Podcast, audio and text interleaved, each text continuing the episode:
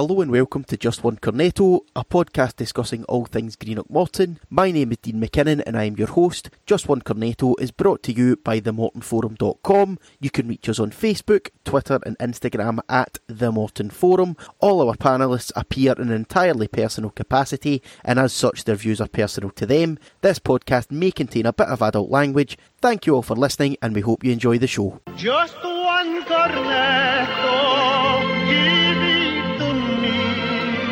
Delicious ice cream of Italy. Dinner and chocolate. Give me cornetto.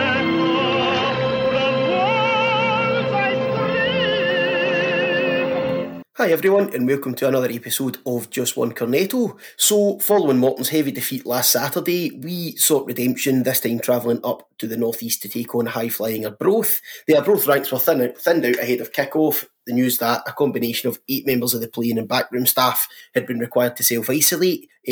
Arbroath still managed to name a strong starting 11, but they could only name 3 outfield subs. Rab Douglas was tasked with taking the team in the absence of Dick Campbell and was also the sub-goalkeeper on the day. Joining me to analyse the game, we have Mr Ewan Boyle. Ubo, how's things? Great, Dean. Thanks for having me on. Brilliant. And Craig Dunning. Craig, thank you for giving me the reins back once again. Delighted to give you them. That's fine by me. And cheers for having me on. And Mr Chris Dodds. Doddsy, how are you? I'm not bad, mate. Thank you. Thanks for having me on.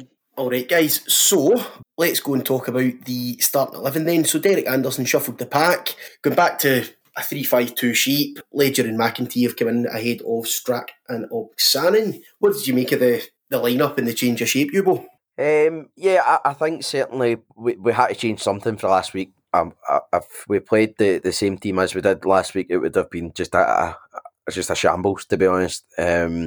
I think the team was fine. I think the team was fine. I would have possibly liked to have seen, and I'm open to correction, but Lewis Strapp, was he injured or was he fine? On the bench, I don't know if he'd picked up a knock or whether he was just not picked. Not included. Well, I mean, that would really be the only one. Him for Lithgow and McIntyre inside.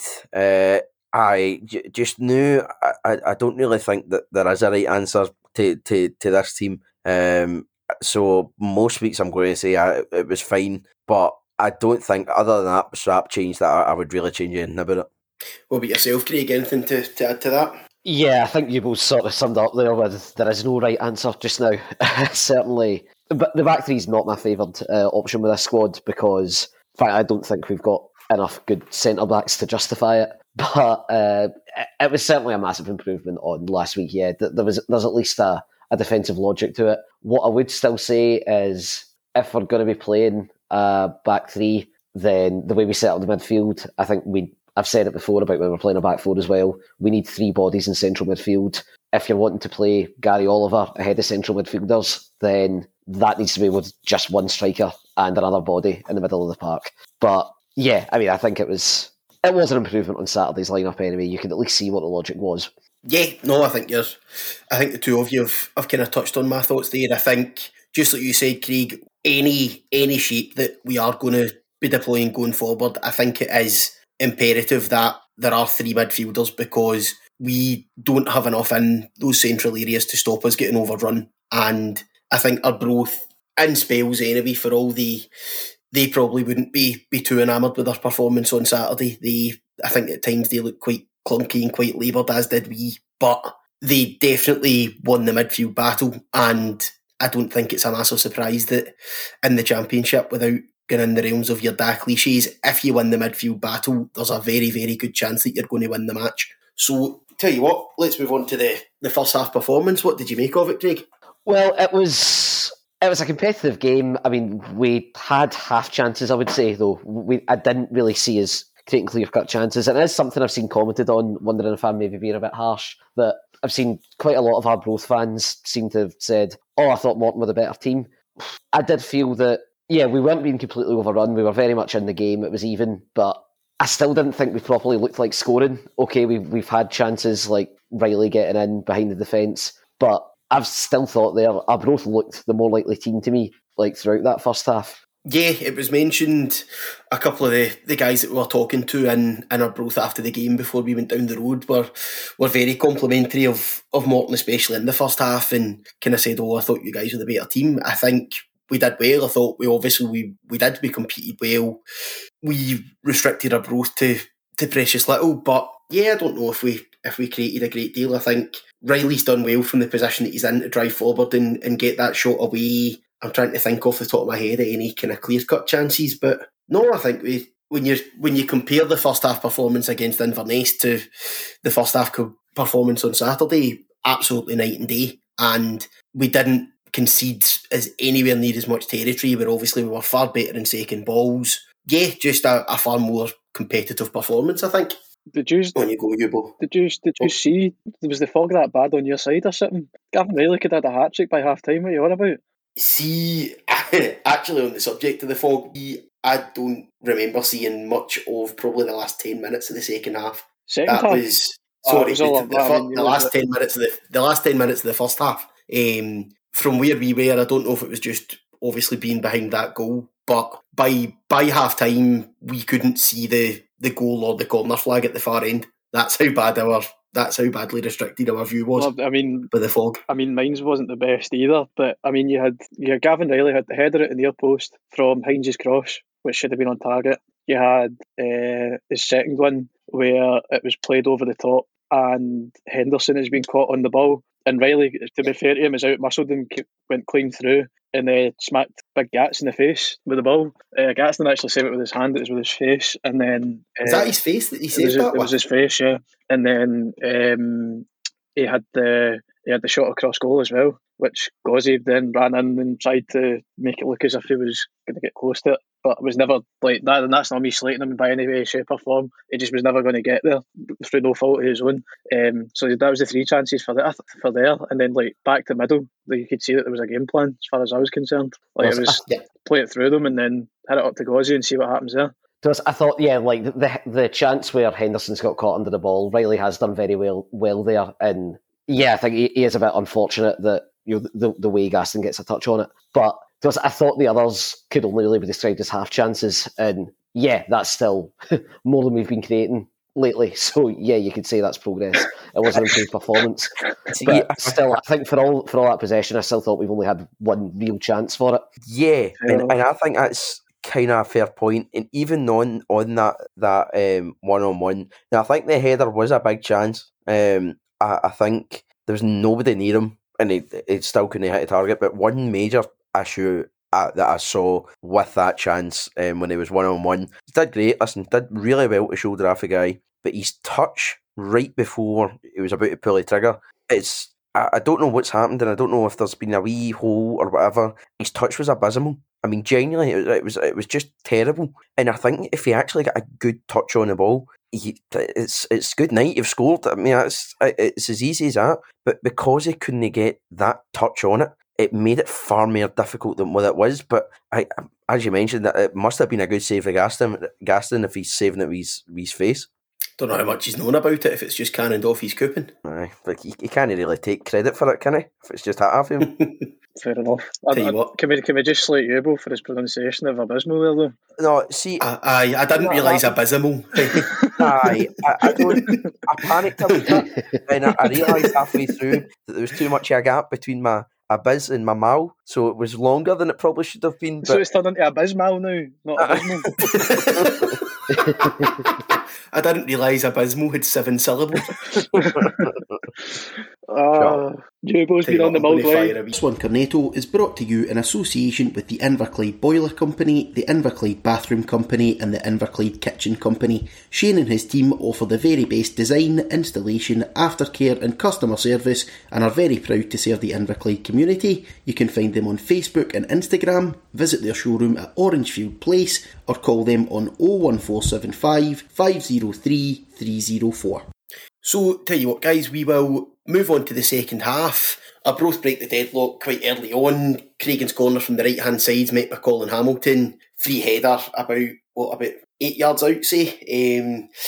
Free header, prods the ball past his brother Jack, and his side go ahead. What did you make of the second half in general, Ugwu? I mean, you could probably go back and listen to all the ones that I've been on, and it's the same story every time. I just think they just gay up, and I'm not sure what it is. I don't know if it's fitness. I don't imagine it'll be down to fitness because they look reasonably fit players.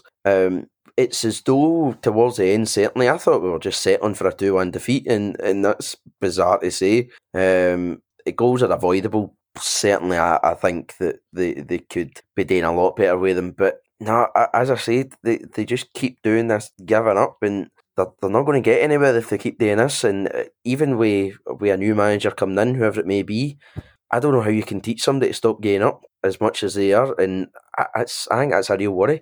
Right, to go to the first goal specifically, I don't think you can actually point the finger at any individuals there. Because, see, at the time, I had no idea. I was like, but looking at it, I was like, right, somebody's just completely lost their man there. Like, that's clearly been just one individual has let everyone else down. But then, watching it back on the highlights, there's something very wrong systemically here, because Hamilton starts at the edge of the box. He's in the D, yep, and absolutely nobody is picking him up. Like, they're all oblivious to him being there. Like, there's a systemic problem here that we've got absolutely nobody marking that man. It's also worth pointing out that it wasn't a particularly excellent run. It was a straight run. It's not been an excellent bit of individual movement, and maybe somebody's just kind of lost their legs and not been able to catch up with them. It was a straight run, and just like you said, there's no one near him when he finishes it. And I think it probably points, the major thing that I took away from that goal was something that we've kind of seen a few times over the course of the season, that there's a real lack of organisation and almost kind of on-field leadership. I think, given we were obviously right behind the goal that it was scored into, and I know it sounds daft, we were so quiet for a team organising a set piece. I don't remember hearing any real organisation coming from the senior players on the park, and that isn't really something that a management team can sort out. That's something that the players really have to take accountability for, because just like you said, Craig, it wasn't a case of one player losing their man, and obviously that happens at set pieces all the time, whether you're punished or not for it. I don't think anyone actually picked Hamilton up at any point during that set piece, and that's a massive worry. I agree with you about needing to pick up at corners. Like, we spoke about it quite a bit at length this season, Dean, that the defending the set pieces has been a problem, and it was very quickly going to be picked up on by other teams.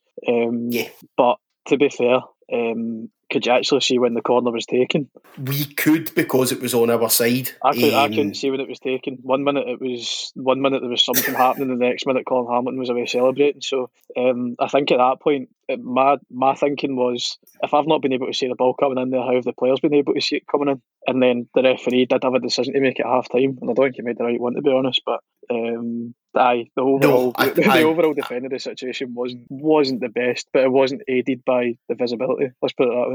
No, I think you're possibly right, and I think, I don't mean this to sound disparaging towards Anderson or the kind of caretakers that we've got in charge at the moment, but if you are maybe a more experienced manager in the away dugout, are you maybe making a slightly more forceful claim for that game to be called off? Now, I don't think it excuses the defending for the corner, because from where we were, you can see the flight of the ball, you can see Hamilton's run, and again, in those circumstances, that's where it's even more crucial that as a team you've got good organisation, good communication, good leadership. And I think over the course of the season, you've seen these issues rear their head again and again, and that's it's something that we're really going to need to work hard to improve on if we're going to drag ourselves out of where we are at the moment. Yeah, totally agree with that. Like, yeah, I can't. If you've given it the coach's input there, then you totally agree with me. Thanks very much for that.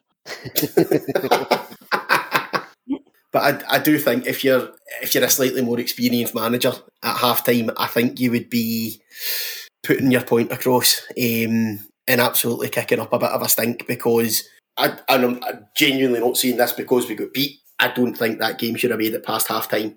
I don't think it should have made it.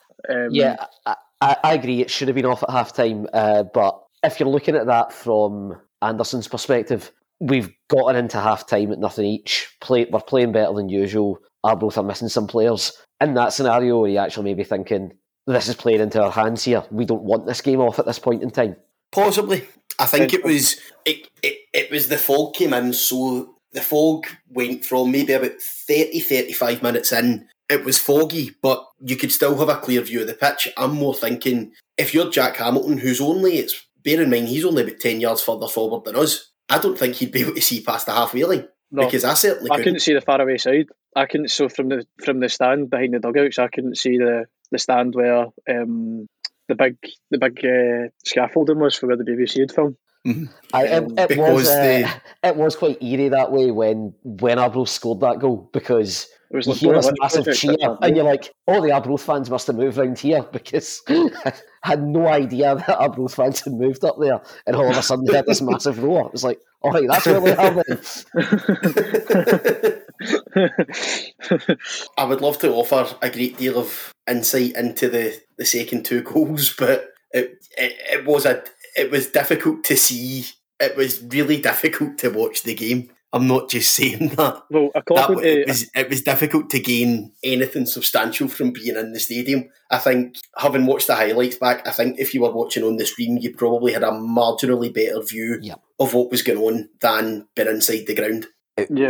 Ours was still bad. Let me add, I mean, we couldn't see from about 60. It was seriously bad. And there was a few tweets that went up that was saying this game could be in doubt, and I thought, no wonder, because when you're watching it on the TV, we can't see anything, and we've got the benefit of being actually with the camera and the height and everything. We've actually got somewhat of a benefit, but them players that are actually level with the ground, they couldn't possibly see a thing. They couldn't. I mean, there's no way they could see it. So, in the sense, to kind of add on to the Del Anderson might have wanted the game to continue, Arbroath might have been sitting as well saying, we're doing our bare bones today. We're actually still competing with this team. Why would we want to have? So it's maybe a case of nobody actually wanted to have, as bad as fans and the supporters on the ground alike thought. Maybe nobody came to an agreement to say, right, we both want this off, get it off. Maybe they both thought, we both want us on, so just keep it on. Well, apparently Del Anderson didn't even know that the ref was out checking it. So I don't know if I don't know if I want to believe that or not. That could be my naivety coming back into things, but I think Ugwu could be onto something there, because it was only the referee coming out with his assistants to see if they could see each other for the two sides. That was it. Because we saw that. I remember standing talking to Craig and the other guys that we were up at the game with, and I was convinced when you could see the refs doing the kind of visibility check. I was stunned when the second half kicked off, because when they were doing the visibility checks, I remember just going, no, this is done. There's no chance this is kicking off again. I didn't see how it could possibly kick off again, and I think even now, I really don't think it should have went ahead. But I think, as Ugwu says, there's obviously gamesmanship to be considered, and there's possibly reasons that both teams want to be carrying on, even if the conditions aren't ideal. Yeah, I would say as well, yeah, because our equaliser, I genuinely only realised we'd scored because of players further up the park celebrating it and running towards it.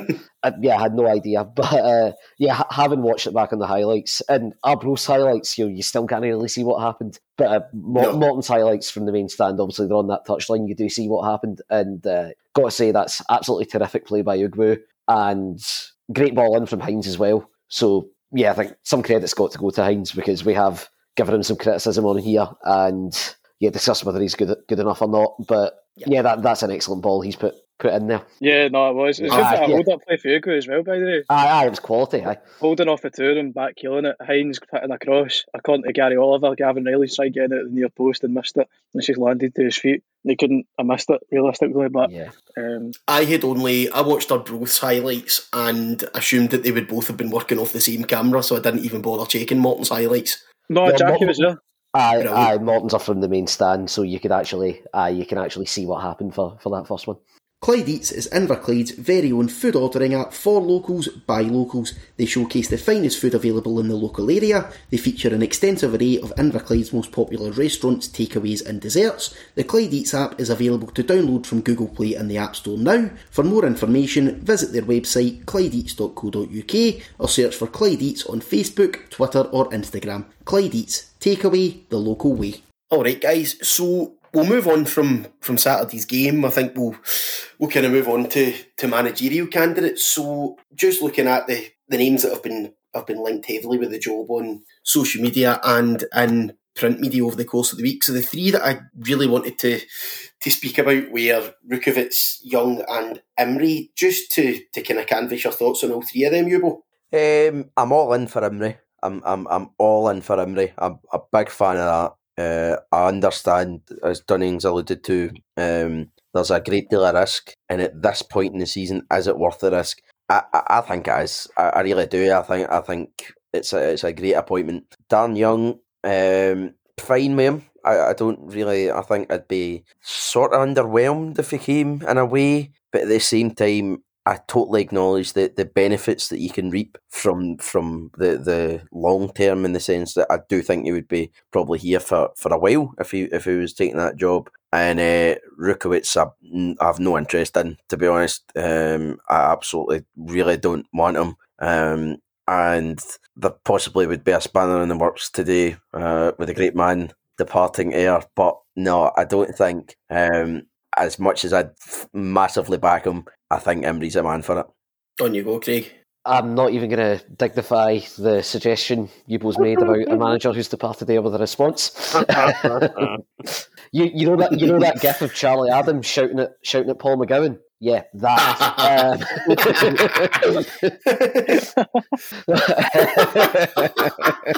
That's a very niche reference. Yeah. What a fucking screamer of a shout, by the way. That's fucking unbelievable. I'm gonna have to tweet this out with a link to this episode now once it goes out. An explanation now. I mean, you can't just let it out without anything. Yeah. I'll tweet that out when we share this episode, and you can see then. To actually go through the serious shouts. So yeah, I agree. It's Imrie for me. Assuming there's not someone left field that we've heard nothing about who's been interviewed. Yeah, I've said before that I think there's generally a time and place to take a gamble on a first-time manager, and when you're sitting bottom of the league halfway through a season where you don't know if all that much work can be done in January. Probably not the best time for a first-time manager. But there are things that appeal to me about Imrie. I think rather than being the sort of first-time manager where it's just sort of senior pro who's already at a club looking to step up, or just a guy who's happened to find himself out of work, firing in applications everywhere, he's a guy who seems to really want to be a manager. And the fact he's sitting there as an assistant manager, first-team coach at a top-flight club, and is coming up and applying for the Morton job. He's a guy who seems to be putting thought into, I've wanted to step up into management. This is the club I want to do it with. It's not just afterthought, I'll give this a go and see how it goes. Looking at the other names, Darren Young, I think, there is an argument to be made for Young that managers need to have a chance to fail, and he has had great success before in his career. He massively overachieved with Albion Rovers, won the League Two title, didn't just keep them in League One, but only missed out on the promotion playoffs by 2 points with them. Yeah. Then at East Fife, he punched at East Fife's weight, almost overachieved by making promotion playoffs, but had late collapses. And then this season was just a bit of a disaster with poor recruitment. So there's something to be said for Young, but ultimately, when a manager gets sacked with his club bottom of League One, you don't expect them to then step up a division after it. And as for Rukovic, absolutely not. The thing that I think this manager needs to do more than anything else is overhaul the attitude of this squad, because I think it's something we've gone into many times, and we probably shouldn't retread it in detail. But regardless of your thoughts and the rights and wrongs of it, there clearly is a bit of a toxic atmosphere around the club. There clearly is a lot of resentment between the players and fans. Regardless of why that is, if you think the players are entitled to or not, I think that a manager needs to get in the players' heads and say, you're not here because of what anyone else outside this dressing room has done or said. This is your responsibility to get out of it. You got here, you get out of it. Dougie Imrie, I don't think, will accept a sort of plucky little Morton attitude, whereas Kevin Rukovic, if you look at his statement, you could go on still on Albion's website, they posted Rukovic's statement when he resigned. It absolutely reeks of plucky little Stirling. It's, but look at everyone else's budget in the league. Look at all the injuries we had. I didn't feel the board were backing me enough. It was only a wee blip when we went 6 games without a win and lost 4 in a row, including to a Cowdenbeath team who hadn't won in 12. That's the last attitude that we need in a manager just now. Yeah, absolutely. And I think that was the kind of general point that I wanted to touch on with Imrie. Now, bear in mind, we've it was obviously dissected at length last week, and we all kind of said, we're peace. Bear in mind, Dougie Imrie left Cappielow, and Dougie Imrie played in the worst Morton squad I've witnessed in my time following the club, probably the worst Morton side in a generation, and left, and he is universally adored by the Morton fan base. Now, you compare that to, say we go down this year, how many of the players in our current squad would we think twice about? I don't think there'd be any, and I don't think that Dougie Imrie's reputation among the Morton fans is just because of the goal at Parkhead. Obviously, that's the go-to goal that we all talk about, and obviously it was one of the best nights that we've had following the club. But I think Imrie's attitude throughout that season really shone through. He was our top goal scorer, and don't get me wrong, you could see that Imrie was desperate for us not to go down that year. And his attitude and work rate, if he, as a manager, can transfer that into the players and get that little bit extra out of them and maybe heal the rupture, then I think that would be a massive step in the right direction. Because I think, just like you said, Craig, I think that obviously looking out with the realms of the league table, I think that is the biggest challenge that he's going to face, or any manager's going to face in Cappielow in the next, say, 6 months. I can only echo what you've said for all 3 years. The person that MCT bring in, is such a massive appointment. Like, I've already made the point, we're a year on for Hoppy leaving and we're in the exact same place, but there's even more discontent between the terraces and the boardroom. So you need to get such a fine balance of getting an appointment that will get the fans back on side, as well as giving the team a rocket. Not so much a rocket, because there's good players in there. We all know there's good players in there. And like getting them playing and getting them confident, actually having a bit of confidence about themselves, because no matter how much you say, I can hear Dunning absolutely fuming and fizzing with me saying that lack of confidence, but the players are so bereft of confidence, it's unreal. Like, if there was a team full of confidence there, they would have been trying to kick the ball away for the goal at the first opportunity, and that goal on Saturday, the second one for Dowds, could have probably been avoided, but they need to get it so right. And obviously, from my point of view, from doing a wee bit of asking around from sources close to people who are mentioned and stuff like that, Dougie Imrie obviously seems like a really good fit. He's been tasked with head of youth at Livingston, and he's been a youth coach at Hamilton. Obviously, that ties in with MCT's philosophy, because they have obviously said that they're quite keen to keep the link between the youth academy and the first team there and reduce the gap and see more coming through, and hopefully see the club use that as a selling point for the club, for younger players coming in and saying, look, if you come here, learn your trade for a couple of years, you will get first team games. So I think Dougie Imrie will be. I don't think he'd be afraid in bringing youth in if they were good enough. You know what I mean? Absolutely. And just for the type of player that he was, he seems as if he'd not take any shit, let's put it that way, from players. Not saying that there's any issues in the squad or anything like that in regards to stuff like that, but just saying probably the attitude or whatever, I don't think he'd take any shite, and especially if he wanted to bring in somebody like Darren McKinnon as a coach in alongside him or something like that. You know what I mean? Those two, they know what hard work's about, they know how to work hard and fight for every point to get to where they want to be. So in terms of that, I think they could be a perfect fit for the club. Whether the board see that as another thing, I think the problem lies a lot bigger than just getting the best out the squad. But I mean, as a left field person who's not been mentioned for the role, I mean, the work that Ewan Boyle's done at Inverclyde has been absolutely outstanding. So I mean, do you want to tell them, Ugwu, if you've been approached or not? Like, I'd like a Ugwu, if you're going to start talking about Inverclyde, I'm calling this podcast now. I'm trying to rule myself out. I'm sorry, but can I batter aside on this one? And you're going to be angry, but I'm going to ask it genuinely. We talked about this. No. Duff man, right? It's much No. I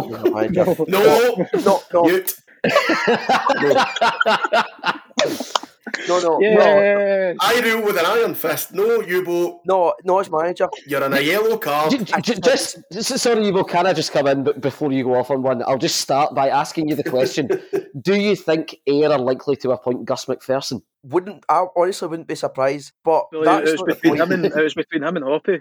Right. Anyway, a genuine one here. We've been calling out for expertise on the board and in the backroom staff and stuff. You talk about sporting director. Is there anything silly about bringing Jim Duffy in as a sporting director or something of the sorts, director of football, whatever it needs to be? Yeah. I think we should be flinging whatever money we've got left, probably got no money left, mind you, with the things we've been doing the last couple of weeks. But anyway, I think personally for me, if you've got the chance to, I don't think it would come back. If you've got the chance to get a Duffman back at Cappielow, whether it be a sporting director, whether it be a director of football, whatever the terms are nowadays, to have Jim Duffy back at Morton, I don't really see what any silly choice would be in doing that, particularly if it's going to be Sir Douglas that's taking over. I think that could be perfect. I think I am absolutely not against that, and I think I've been banging the drum for a sporting director inside Cappielow for long enough now that no, if you offered me Duffy, he was one of the names that we mentioned around about the turn of the season in terms of who we would like to see in that role. I absolutely wouldn't be against it, but I do think that we need to use this appointment as a catalyst to, just like Craig said, to rid ourselves of this kind of plucky little Morton and all, we can't be expected to do any better and see that kind of attitude. I really think that we need a complete sea change in the culture of the club away from that.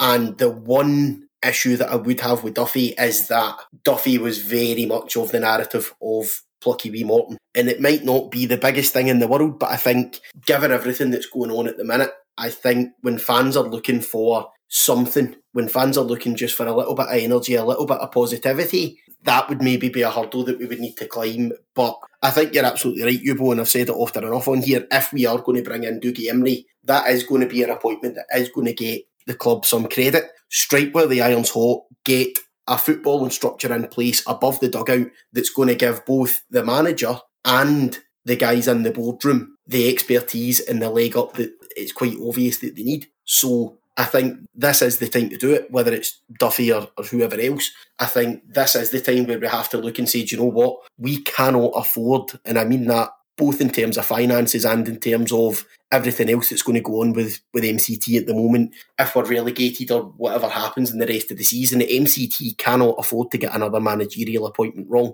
And that's where they have to look at, okay, how can we improve the amount of football and knowledge in the boardroom? How can we improve the club structure? And I think, I've said it time and time again on here, a good sporting director appointment heals pretty much everything inside the club that is wrong at the moment. And I think that this is the time to do it, because we absolutely cannot afford to have our pants pulled down again like we did with Gus, and we're left with this mammoth task of getting rid of him and having to fund it. So, yeah, I would say this is the time to appoint a sporting director and really make the big change that's going to help win fans back on side with the club. Yes, and also the other issue that you face is obviously, as I've said, I always thought Duffy said this unnecessary hate towards him. You're going in naturally. That was a wee dig at you there, Dunning, if you don't mind. But anyway, when he comes into this club, particularly Morton, there are going to be fans with preconceived views which will not change. And it's as simple as it gets. It's what happens that there will be fans. I don't actually think that. I think if Duffy was announced, love that for you. See if they announced side by side, Imrie in as a head coach and Duffy in as a sporting director. I don't actually think you would have fans moaning. I really don't. I do. I certainly wouldn't. I've very much got to disagree with you. I think we forget how badly Duffy was. I don't mean badly treated. I mean the abuse towards the end of Jim Duffy. It's kind of like what's happening with Muirhead and Lithgow just now. There's relationships that are just broken forever now, and there is fans that will never back Lithgow in Muirhead because of what's happened with their reactions to the crowds, etc. However you agree or disagree, that was very much the case with Duffy too. There will be fans, if Duffy's get anywhere near Cappielow, which I totally disagree with, and I think it's a shambles that it's even the case, but there will be fans that will totally disagree with that appointment. And I don't see... I could not pin... I think outside a handful of Moon units and just outside a handful of contrary arseholes, and I mean that, a handful, I honestly don't think that would be the case at all. I think Duffy got correctly criticised for two collapses in a row at the tail end of seasons where we should have finished far stronger than we did.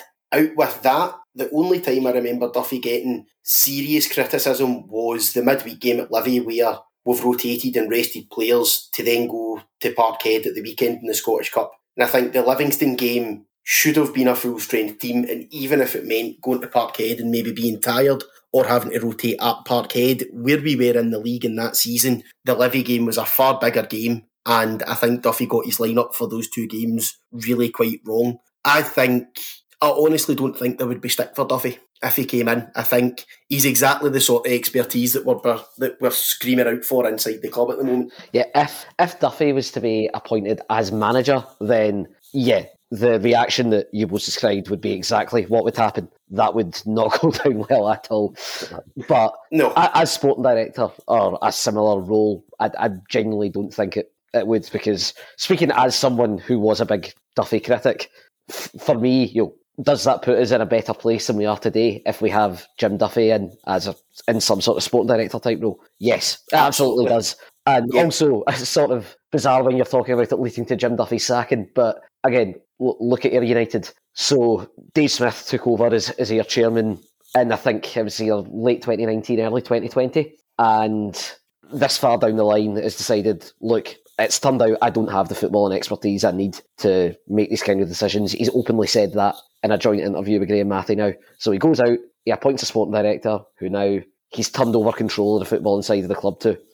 That's exactly what Morton should be doing, because we don't have an actual football expert on the board. Exactly. Yeah. even if the money's not there for spending a wage on getting a sporting director in, because let's be honest, a sporting director isn't going to come cheap, and Graham Matthew isn't going to have gone to Ayr for pennies, is he? Let's be honest. So even if it's getting somebody in on a consultancy basis for the first bit, maybe somebody like Derek McInnes or Jim Duffy, who would be happy to just come in and just offer advice to the board. They might be open to doing that. See if it's an ad hoc arrangement, or if it's part time. The actual logistics of it, I don't really care how we make it work, but I really don't think that we've got an option. There is savvy ways of doing it, and that's not me going and slating anyone before anybody thinks that. I just think there is a very savvy way that you can go about this, that you're not having to throw money that you don't have out the window, because you can go and focus that money elsewhere on bringing your manager in and giving him a bit of money in January and getting somebody who's got an affiliation with the club and or the area to come in and help out, because that's what this whole community ownership thing is all about, isn't it? Is getting everybody in and immersed and involved. Not saying go and get Ewan Boyle in as a sporting director, but just somebody who's got a bit of footballing knowledge there. You know what I mean? It's not just bring some random in off the street. Even somebody like Neil McCann, who's got a bit of footballing nous, speaks a good game in the punditry. No saying bring him in as manager, despite the fact I would have liked it 2 weeks ago. But even if he was to come in and help out, just saying, oh no, you could be doing this, you could be doing that, that would just be fantastic. It makes sense. Yes, be a step in the right direction, yeah. It makes total sense. All right, guys, so we will leave it there. So, Yubo, Craig, Chris, thank you all for joining us. It's been excellent to have a record where we were talking about goals that we didn't see and gifts that no one knows exist. And Jim Duffy.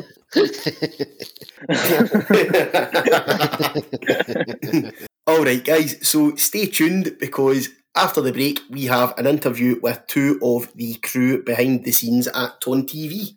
Titan Spiced Rum is inspired by Clydeside heritage and Inverclyde's incredible scenery. Their carefully selected aged rums are infused with Scottish raspberries, golden syrup and exotic spices. Titan Spiced Rum is blended with the finest Caledonian water whilst retaining its spiritual Caribbean DNA. Head to titanspiritsltd.com and get your bottle today. Miniatures and Christmas gift sets are also available. So, something a little bit different now, guys. During the lockdowns in the last year or so, the only way for us to watch Morton was through Tone TV. We're all very familiar with the face of Tone TV, Mr. Andy Ritchie. Tremendous insight, tremendous patter. We thought it was time to speak to some of the unsung heroes behind the scenes, so I'd like to welcome Mark Kelly and Craig Martin to the show, both of which help out with Tone TV behind the scenes. Mark, how are you? Very well, Dean. How are yourself? Oh, very well, thank you. We're obviously recording this ahead of the Arbroath game, so might have to revise that statement come Monday's record. And Craig Martin. Craig, how are you? Honoured to be on here and flying the flag for old farts everywhere. I'm not included in that, old farts, just so you know. Tell you what, guys, so how weird was it being inside Cappielow? Obviously, during the lockdown, none of us are really used to having closed-door games. How weird was it having competitive games behind closed doors and kind of having to experience all that?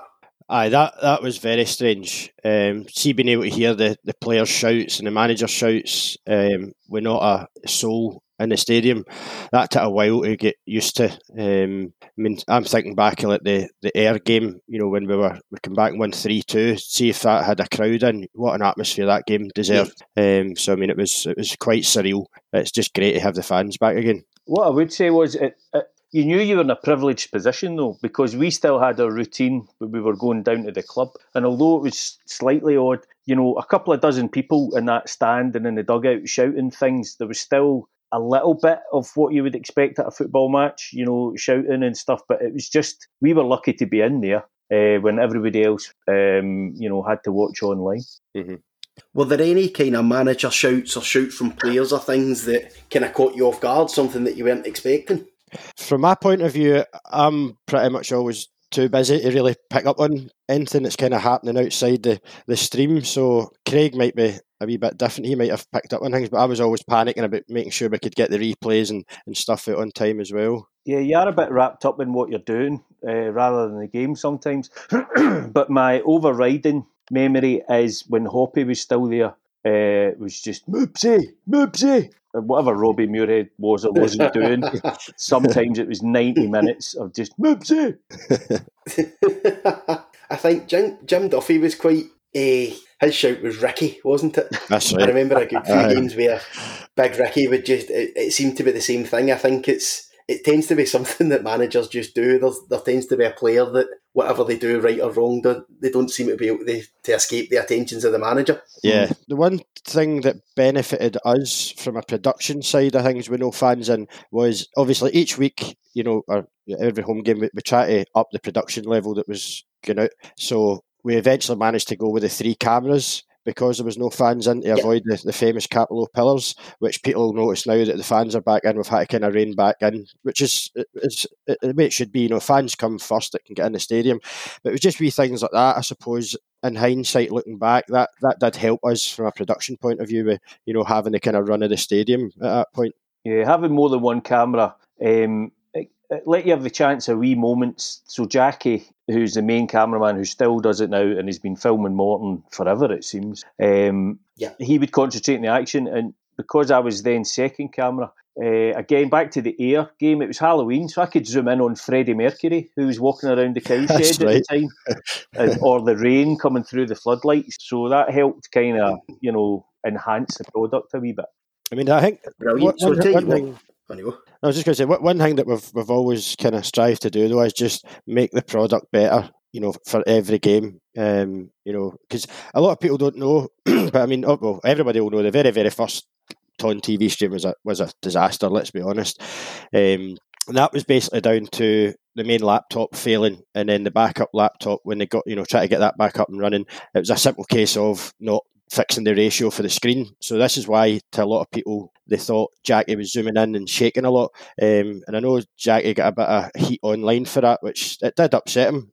But when we put the replays out, you could see what Jackie filmed was fine. So that was just to give a wee bit of context to what actually happened in terms of that first live stream. So it was a lesson learned. And that's when me and Craig got involved after the kind of the first one didn't go as it should have. You know, kind of, we got asked to come and help with the kind of expertise that we have, and we've been doing it ever since and absolutely love it. And as Craig said, it's a privilege to help your club that you've supported since being a wee boy. The one thing that did come out of that first one, though, is the way Jackie turned the camera around and you saw Jerry and Andy up the back of the stand. And that's something I always really liked about the programme before and at half-time when we had the chance to do that, because it gave it a you know, just a wee feel of Soccer Saturday where you see the game in the back, you know, they're up in the stands and you get to see who's talking, especially because I think Jerry and Andy, I think people were surprised at how good the commentary was. I was, you know, I didn't know much about Jerry. Obviously, I knew Andy, but I didn't know what he'd be like as a summariser. And I think they were both from the off. It was the one quality thing. You know, till we got the pictures sorted and the cameras sorted, they were always really, really good. They definitely bounce off each other well, and I think having watched every club stream at some point last season anyway, before crowds were allowed back in, I think it's safe to say that Tone TV is up there in terms of production value, entertainment, the quality of the commentary. It's definitely up there with the best streaming packages in the Championship, and I think that's credit to obviously you guys and everyone else involved. I was just wondering, see, for those of us who are complete novices with that kind of side of running a live stream, could you give us a kind of quick rundown of just how much goes into that? Yeah, well, we've got our main laptop, which we're running OBS, which is what puts out the kind of stream. We're on main kind of server is Amazon Video Service, which is a great platform, for stability as well. But you've got all your kind of basics. You've got your sound kit, you've got your wiring. We've got our stream deck, which is for our replays. We've got our vision mixer, which is when we were able to select the different cameras. So the whole setup process is probably about 45 minutes, maybe to an hour, to get everything up, and then you've got your testing. And then obviously originally with the cameras we used to just run HDMI cables down, but then Craig, I think would probably be better talking about the next bit when we went wireless with the cameras as well. Yeah, well, we were stretching. HDMI cables stop working when they're a certain length. So when we were stretched out with the three cameras, one down either end as well, we got these wireless transmitters, because we thought at one point, starting off maybe at the cow shed and using them, but after the first kind of disaster, it was all about trying to avoid risk. And no matter what, if people were paying 10, 12, 14 quid to make sure that they could see the game. But, there was a team that was, Patrick and Alan and other people, they'll recognise their names, Colin, Hayden's there now.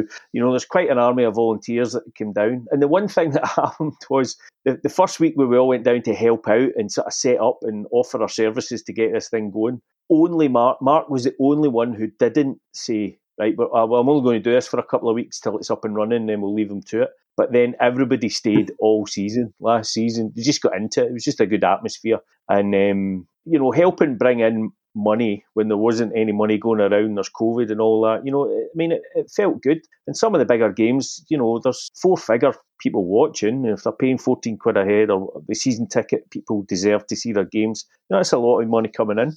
Perfect. And I mean, just what you guys are saying there about the kind of intricacy of the setup. The first time I actually met Mark was on our first league game of the season with the women's team. We ran a stream from Cappielow for the Renfrewshire Derby, and I ended up getting dragged in to do commentary on it. And I think you could see just the amount of work and the quality of work that was going on in the background to give us the product. And just like I said, I think it's absolutely credit to you. I think, Mark, you were recently on commentary for the Kilmarnock game. How did you find that? Oh, what an experience. Honestly, that's dream stuff, that, especially being able to do it with Andy Ritchie, the King of Capital himself. I thoroughly enjoyed it. Whether MD enjoyed listening to me is a total different matter, but I never got slotted online or anything, so I must have been not too bad. But, it was good. Look, I'm feeling a bit short-changed. You got Andy Ritchie and I get landed with Chris Dodds. I won't have a word against Dodgy. What am I? I know, another legend. Another legend. But no, honestly, that was brilliant. And on the back of that, actually, I'm travelling to Arbroath on Saturday to do the co-commentary with their team as well. So I'm getting another wee shot at it.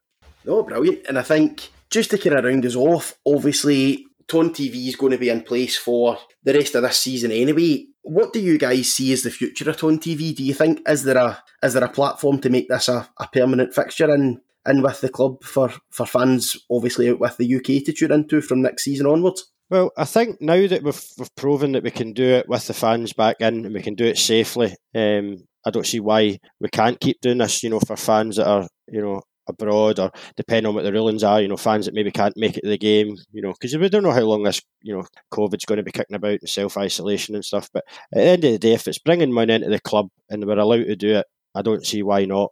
I think a lot of it is down to Mark's enthusiasm, and if it can keep going. I said I wouldn't embarrass him on this, but, he's a fantastic asset for the club, and I would trust him to keep going. And I think a lot of us have probably watched a lot more away games, us that don't travel, so everybody enjoys watching the streams, I think, as a chance to follow their clubs. And there's a good wee setup there. I'm not as involved as I was last season because it's just the one camera now. But I think, you know, Jackie would quite happily swim the Clyde with his camera on his back to get up and keep doing it. And Mark runs a good ship. And especially if Jerry and Andy, you know, if Andy Ritchie's there, I think you'll always have people tuning in, and it's definitely worthwhile keeping going. I know there's a lot of ins and outs of does it keep people away if you keep it, you know, the 3 p.m. ban in this country and stuff like that. But it's a really good band of volunteers that they've got now there, and I think it's great for the club. Sorry, Dean, but I just think we need to give a special shout out to Alan and Patrick, who were the kind of brains behind Tone TV. They were the ones that got it started, you know, from scratch. You know, Patrick especially. We used to have to get the replays directly for the camera, which was a bit of a nightmare for like Craig. We'd have to kind of like signal down, and he'd give me the kind of go ahead when he was ready to play it, so we could switch to his camera. But now we've got the Stream Deck, which basically records it straight onto the laptop, and we can go in and, you know, grab it and put it out in the live stream straight away. So when, not only them, but everybody that's volunteered. I mean, we've got Jackie, we've got Hayden there now. We had Colin, Callum as well. Obviously, the camera work that Craig does is top notch. But the whole team together just do it for the love of Morton. You know, we're all Morton fans at the end of the day. And as long as we can put out a good product which makes Morton look good, then we'll keep doing it for as long as we can. No, perfect. And I think having spent, or obviously we touched on this a little bit before we come on air, but having spent some time abroad, if there was something like this offered when I was abroad, I know I would have been more than happy to pay probably more than the stream costs at the moment to watch it. When you're abroad and you're trying to kind of follow 3 o'clock kickoffs, my kind of usual setup was watching Soccer Saturday on mute and listening to kind of open all mics, and you think you compare that to such a quality stream that you could get watching the full game, replays, highlights, good commentary. It's, yeah, I would certainly like to see it continue past this season, and I think we all hope that it's just the logistics fall into place to make that happen. No, so I was just going to say, the graphics and stuff as well that go up, you know, in the team sheets. I mean, we need to say a massive thank you to Gareth as well. I know Gareth works for the club now. He does, you know, all the updates and stuff, but the quality of his work is outstanding.